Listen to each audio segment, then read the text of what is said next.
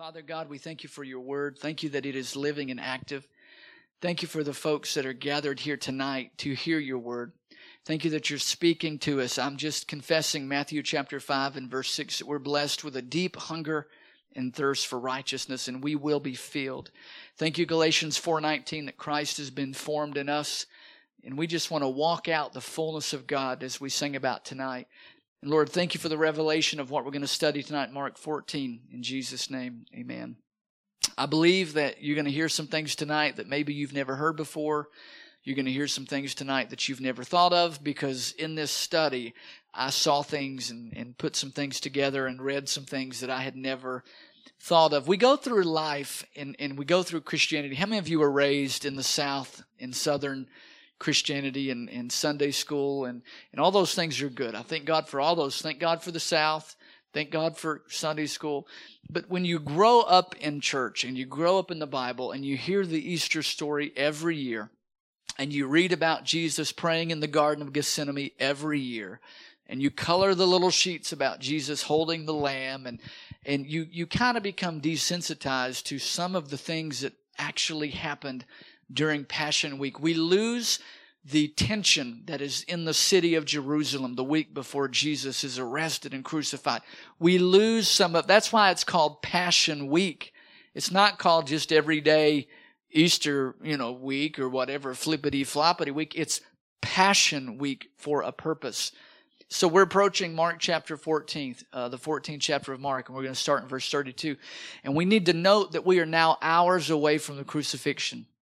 We are hours away from the death of Jesus Christ. We have seen the triumphant entry into Jerusalem. We've seen the events that have happened during Passion Week. We've seen the, the last week of Jesus' life before his crucifixion unfold. We've seen the plot to kill Jesus intensify and unfold with, with great detail.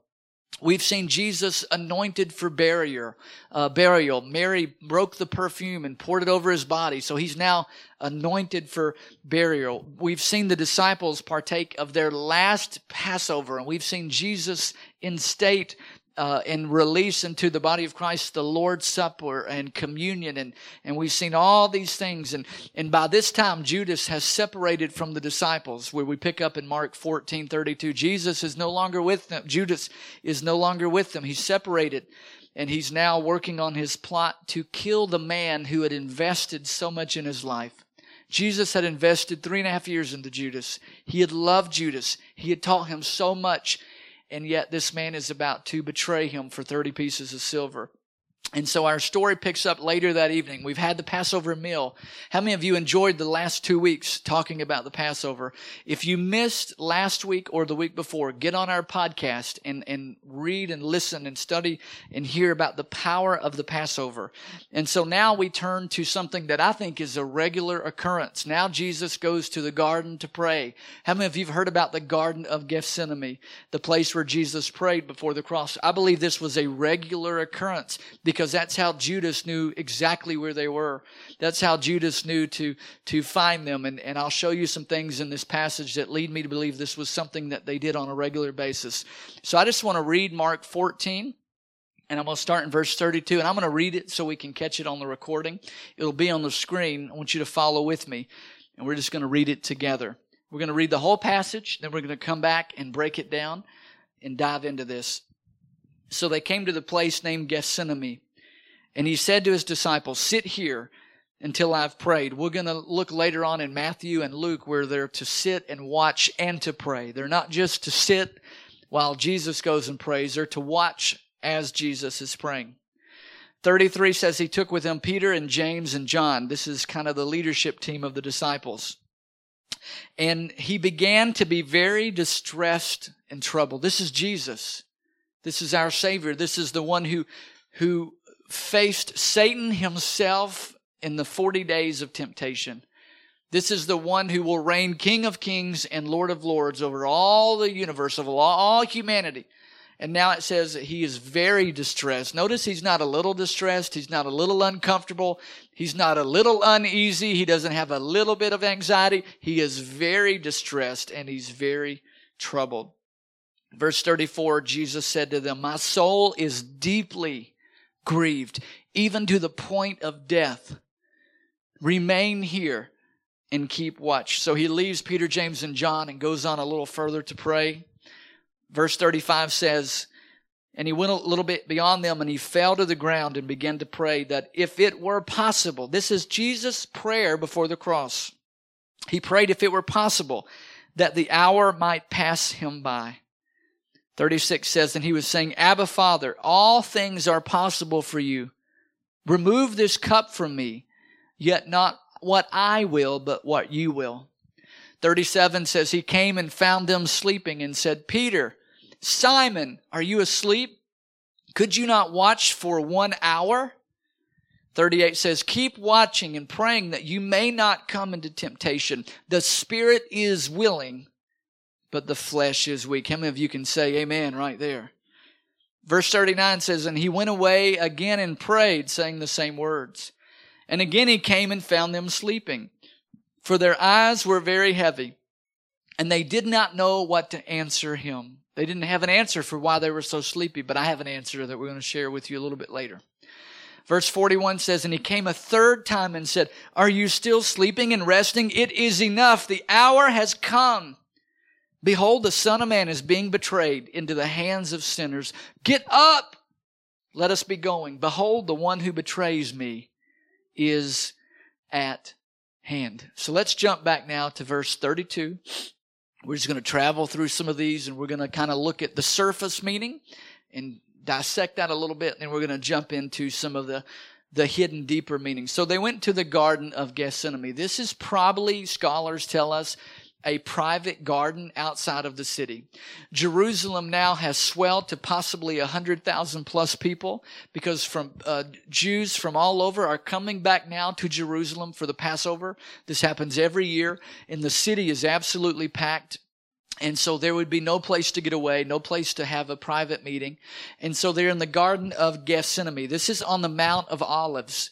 Now, Gethsemane actually means to press so this is a garden where they would press the olives and get the oil. How ironic that Jesus went to the garden of crushing, the garden of pressing, which is just outside on the, on the Mount of Olives, outside of the city. And so in a few hours, he's going to be pressed and he's going to be crushed so the oil of the Holy Spirit could be released into the body of Christ as we see in the book of Acts. And so the Garden of Gethsemane literally means olive press. Now, it was illegal to have gardens inside of the city because of all the manure that they would have to bring in for the plants. Somebody go, ooh. So all the manure would be brought in and it would make the city ceremonially unclean. So all of these gardens were outside of the city limits. And this was um, a, what scholars think was a private garden. They think that possibly during Passover week in the past, uh, previous years, Jesus and his disciples would go and they would camp in this garden. Jesus knew the owner of the garden. They'd given him access. He knew the garden well. Judas knew exactly where Jesus would be praying.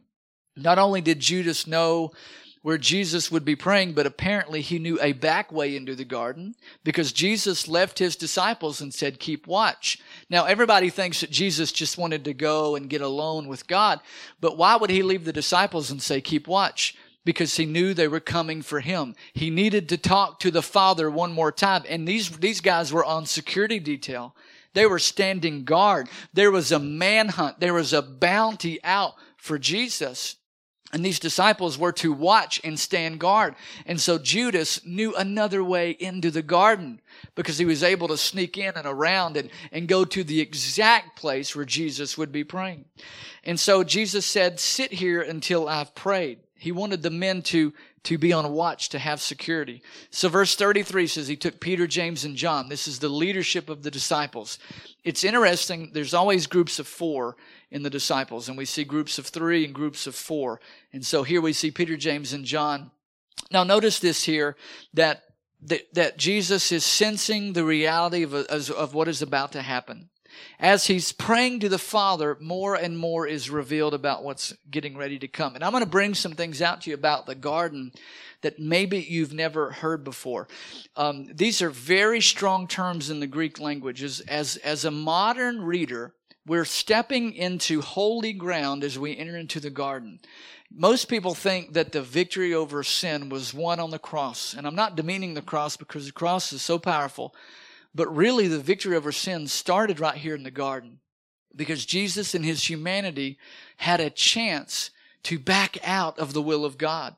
And so we're going to look at the temptation in the wilderness when Satan came and tempted Jesus for 40 days. And we're going to relate that to this. This was an incredible temptation for Jesus. And he's in the garden. He's faced with a, hum, a human decision. And so really the victory over evil, the beginning of that victory starts right here in the garden. And Jesus apparently related this account to his disciples after the resurrection, and we have a record of it. Now, it's I could I could read this and study this, and this this helps us when we face temptation, when we when we have agony in our life, when we are experiencing things in our life. We can look to this in the garden, and it will give us help. Now, why was Jesus so troubled? I want to show you some things here. Because the concern and anxiety of being separated from his father was, was creeping in now to Jesus for the very first time in eternity. I mean, know Jesus didn't just become in existence when Mary had the baby. That's not when Jesus began his existence. The Bible says he is the Lamb of God slain from the foundation of the world, as we heard last week. Jesus is and was and is to come. Jesus has been. He, he has no uh, beginning as we know beginning. So the man Jesus, Jesus came to earth and put on a flesh suit, but that's not when Jesus began. So for all of eternity, he's had perfect intimate fellowship with the Father. And now for the very first time, he's beginning to sense and feel the weight of what it's like to be separated from his Father. I believe, my personal conviction is this. Many people think when Jesus is on the cross, and he says, My God, my God, why have you forsaken me? Many people think that's when God turned his back on Jesus. But I believe God began to separate and turn himself from Jesus in the garden. Otherwise, there would have been such a power there. There would have been such a, an anointing there. You understand that they could not kill Jesus until he laid down his life.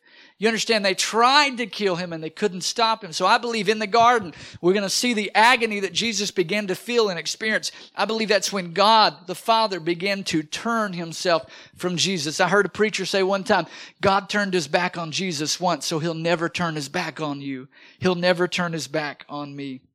And so Jesus here is, is now experiencing a moment apart from the Father that he has never known sometimes in the in the middle of the night, one of our children, one of the babies, may wake up and and they want to know where mommy is. They want to know where daddy is. Maybe they're frightened. Maybe something scares them. And, and they will cry and scream and be, be, be in, in fear because they're separated from mom and dad. How many of you have had children do that before? But when I go in there and pat, pat them and say, it's okay.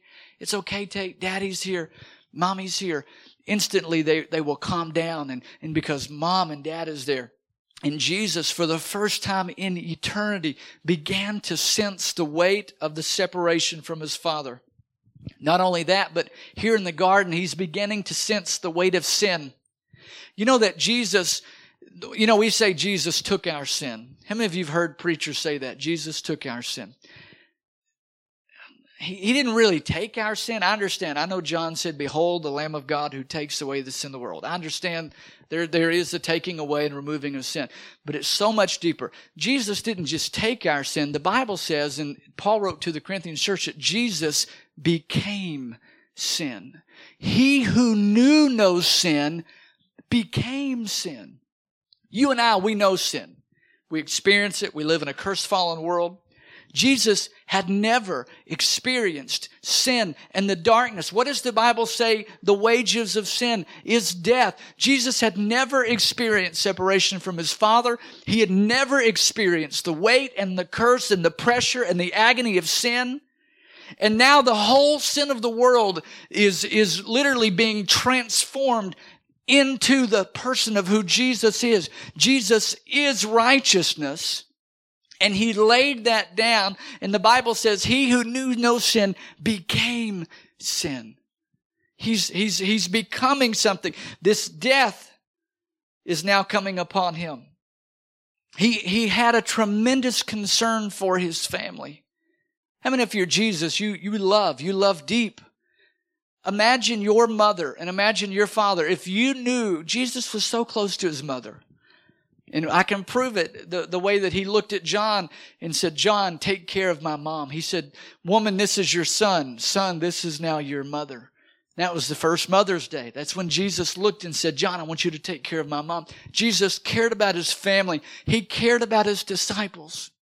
And he knew that this wrenching agony, this realization was about to come upon them. They were about to be separated. Imagine your best friend and your family. If you knew you were going to die in a matter of hours and you loved them and you cared for them. So the weight and concern of all of his family is, is resting on his shoulders. Now look at this same verse here. He says, I am beginning to be deeply troubled. Look at verse 34. And look what he says. My soul is deeply grieved to the point of death. Meaning this weight of sin, this weight of separation, this anxiety of his family. Jesus could have died in the garden. He's not just saying, Oh, I'm so tired. I feel like I could die. He could have died in the garden from the weight and the crushing pressure of sin and darkness and separation that he had never known. He could have died in the garden. The victory over sin began in the garden. This is one of the most intimate moments of humanity in the life of Christ that we have access to. Is Jesus God? Is Jesus man?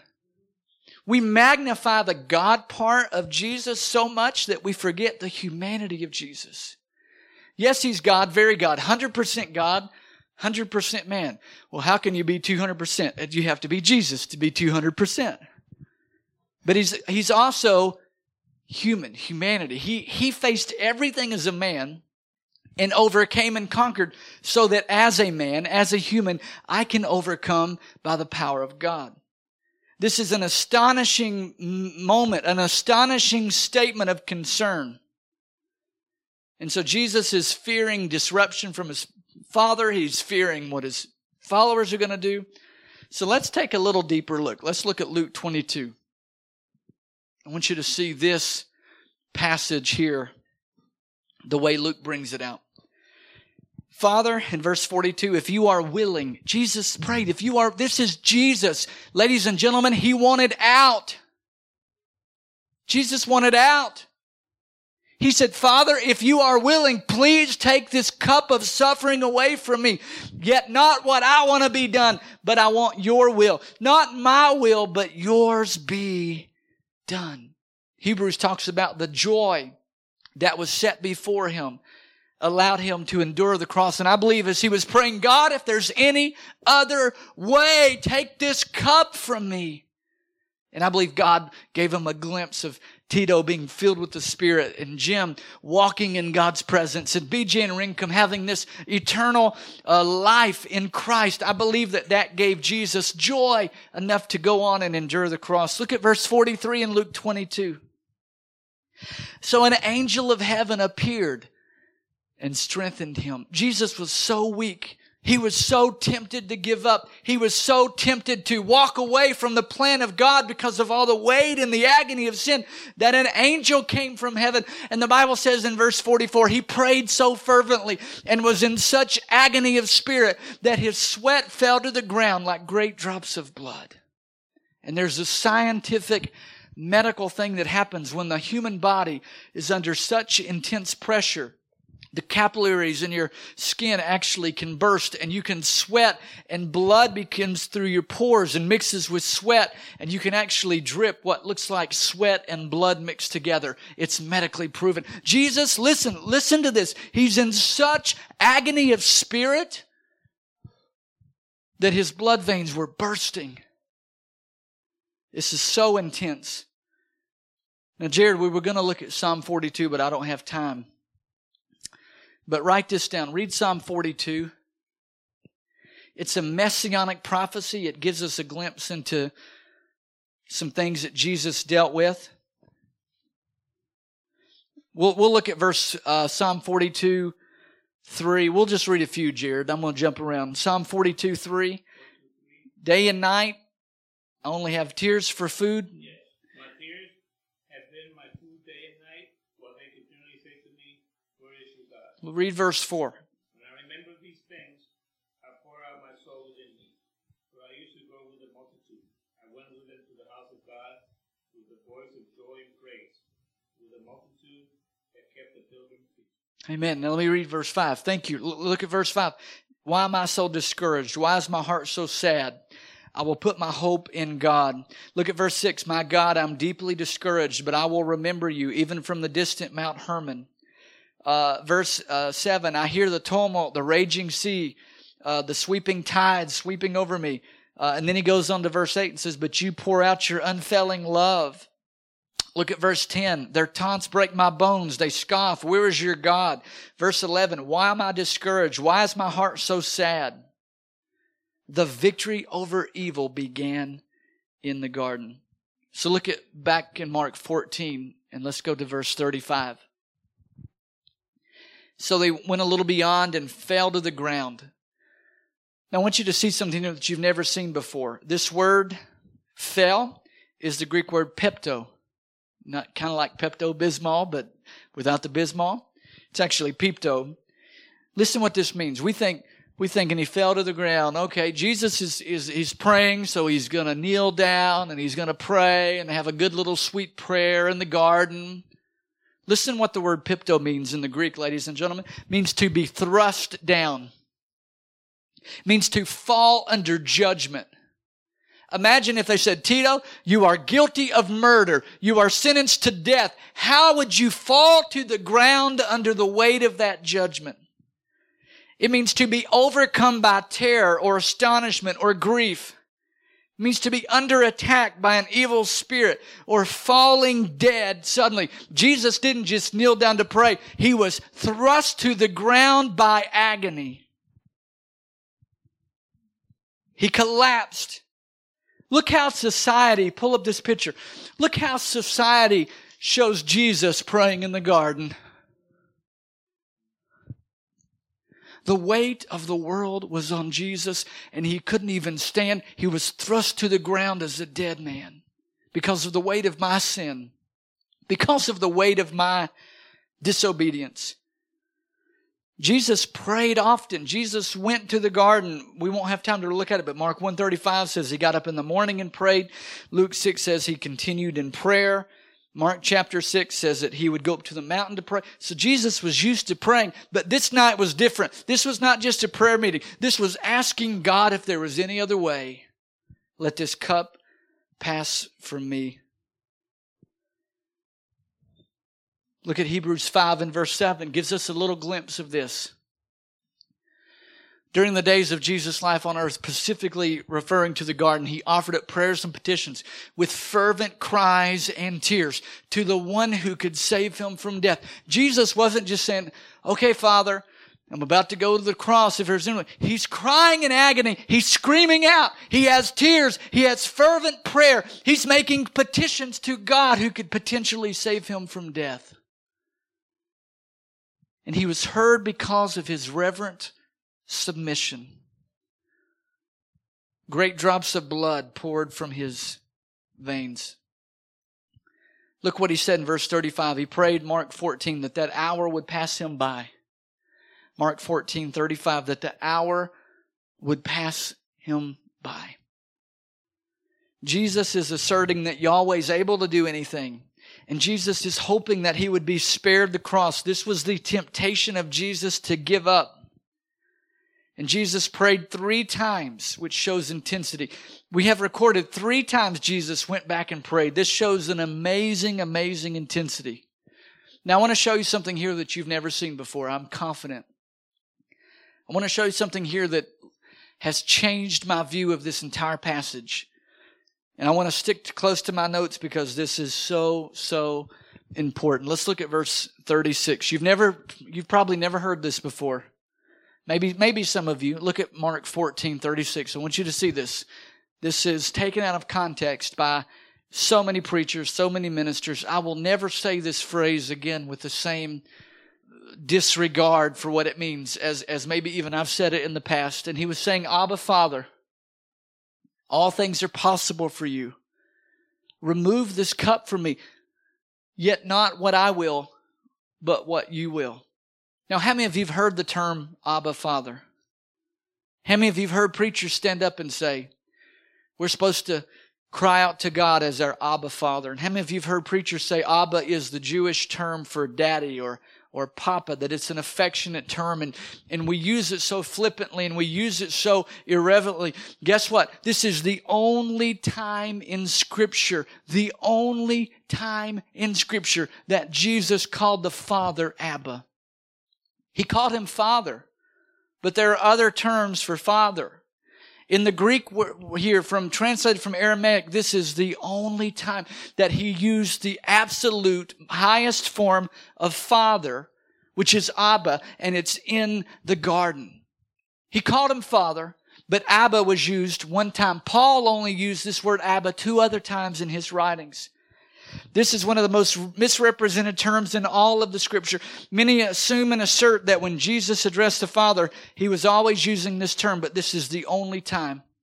So let me read to you this quote from a commentator that I, that I study. His name is Dr. Utley. BJ's read some of his stuff. He's tremendous commentator. Listen to this quote. It's not on the screen. I just want you to listen to this. This Aramaic term is, is, is a familiar term that children call their fathers at home. Dad, daddy, pop, papa. Jesus knew family intimacy with Yahweh. This context is the only time in Aramaic that the word Abba is used. Jesus reveals the intense struggle he faced in this moment of fleshly temptation. Jesus describes his intense emotions. He falls on the ground. He prayed three times. Here, Jesus played his trump card his best chance of changing the Father's mind about Calvary was when he called Yahweh by the most intimate family term of Abba. If anything would change the mind of God, it would be when Jesus cried out, Abba. The deepest affectionate term for Father. But still, every prayer was concluded with this, not my will, but thine. God the Father demonstrates his love for fallen humanity by not responding to Jesus' expressed will. God did not respond to Jesus' cry to find another way because he loved us. There needed to be an ultimate sacrifice for sin, but it was not easy or without great cost, emotionally and physically for Jesus and for the Father. Jesus knows us because he knows the temptations humanity face.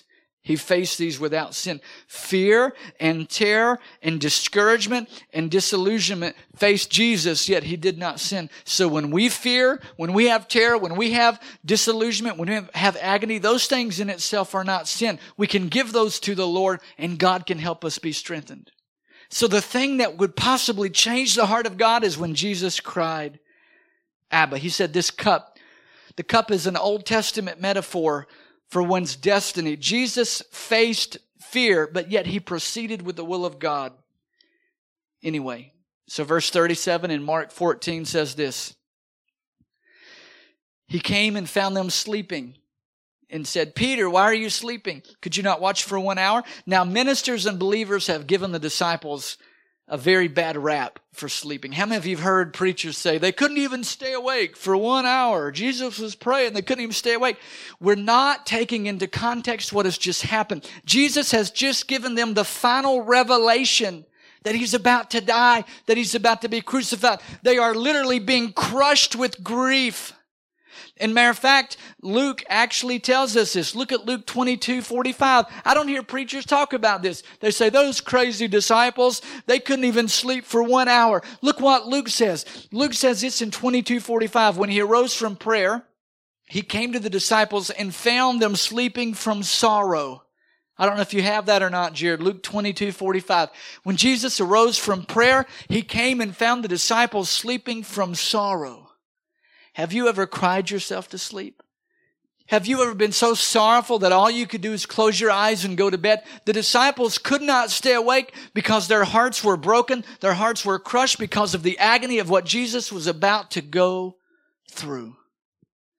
So I can't fuss too bad now at the disciples because of the context. Jesus had prophesied his own death.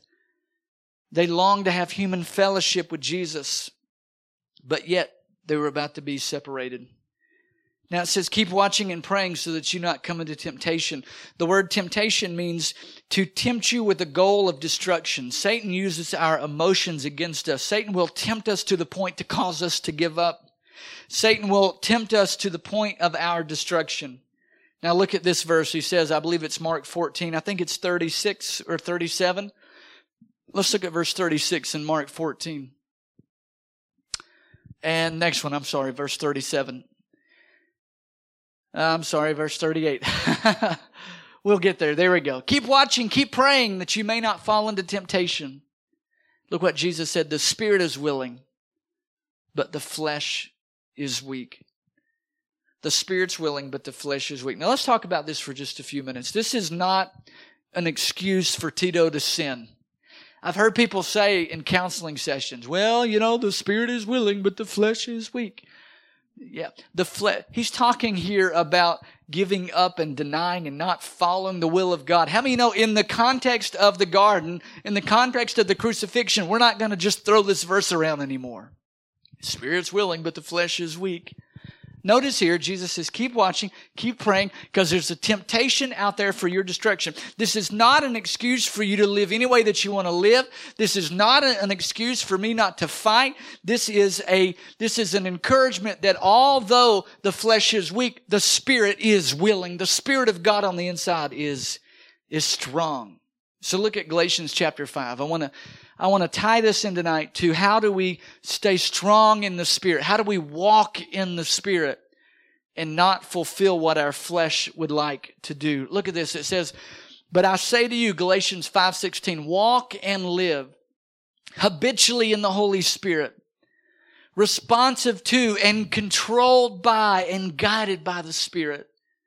Then you will certainly not gratify the cravings and desires of the flesh. I've heard preachers say, don't fulfill the gratifications of the flesh. Don't fulfill the desires of the flesh. This is not a command. Not gratifying and fulfilling the cravings of the flesh. This is not a command. Are you ready? This is a promise. This is a promise, BJ, that when you walk and live habitually in the Holy Spirit, when you respond to and in controlled by and guided by the Spirit, you, it is a promise that you can live a life where you do not fulfill the gratifications of the flesh and the desires. Now, I heard a preacher today just listening and studying on this give this illustration, and I've never heard of this before when we're to follow God, when we're to follow after God and follow after the Spirit, it's not like the Daytona 500 where the race cars follow the pace car. How many of you seen NASCAR? Maybe Rinkum's the only one that doesn't know. You know what NASCAR is? Okay, she knows what NASCAR is. So in NASCAR, you've got a pace car, and then you've got all the other drivers, and they're trying to keep up with the pace car. That's not how we follow the Lord. This is more of, of a train car hooked onto the locomotive. The Holy Spirit is the locomotive and we are the train car. And the law of God is a railroad track. It's not a ladder. So many people view the law of God as a ladder, something you have to do and you have to climb, when in fact it's a railroad track. You and I, we are the train car. And when we're hooked into the train by itself, how many of you know anything about trains? A train car by itself can't go anywhere, can't do anything. But when that thing is attached and hooked and latched onto the power source, it becomes an unstoppable force. You, how many know it's hard to stop a train? How many of you heard that it's hard to stop a train? Cars break, trains don't. You've heard that before. Everybody knows that. So the train car by itself is nothing, but when it's attached and connected to the power source, it is unstoppable. Jim by himself is nothing, but when he's in the vine, when he's walking in the Spirit, when we're led by God, when we're connected to the locomotive of the Holy Spirit, we have a promise that we will not fulfill the desires of the flesh. Look at verse 17 right here in Galatians 5. It says this in Galatians 5:17. For the desires of the flesh are opposed to the Holy Spirit. Jesus' desires in the garden were opposed to what the Spirit of God wanted. Notice this here, the desires of the Spirit are opposed to the flesh, godless human nature. For these are antagonistic to each other, continually withstanding and in conflict with each other. Listen, let me help you here. The Spirit of God and your human nature are in a battle, are continually in war together. You know what the human life is? The human life is not that you don't have an evil thought. The Christian life. The, you know what the Christian life is? Not that you don't have an evil thought. You know what the Christian life is? Not that you don't ever sin. You know what the, you know, how many of you have ever sinned and you wanted to do it?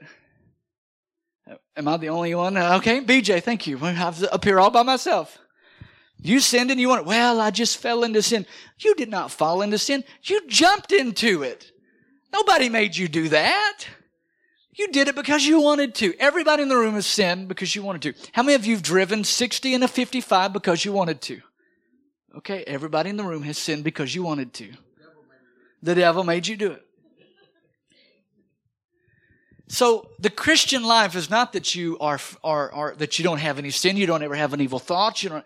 The Christian life is that you are at war. You know how I know I'm a child of God?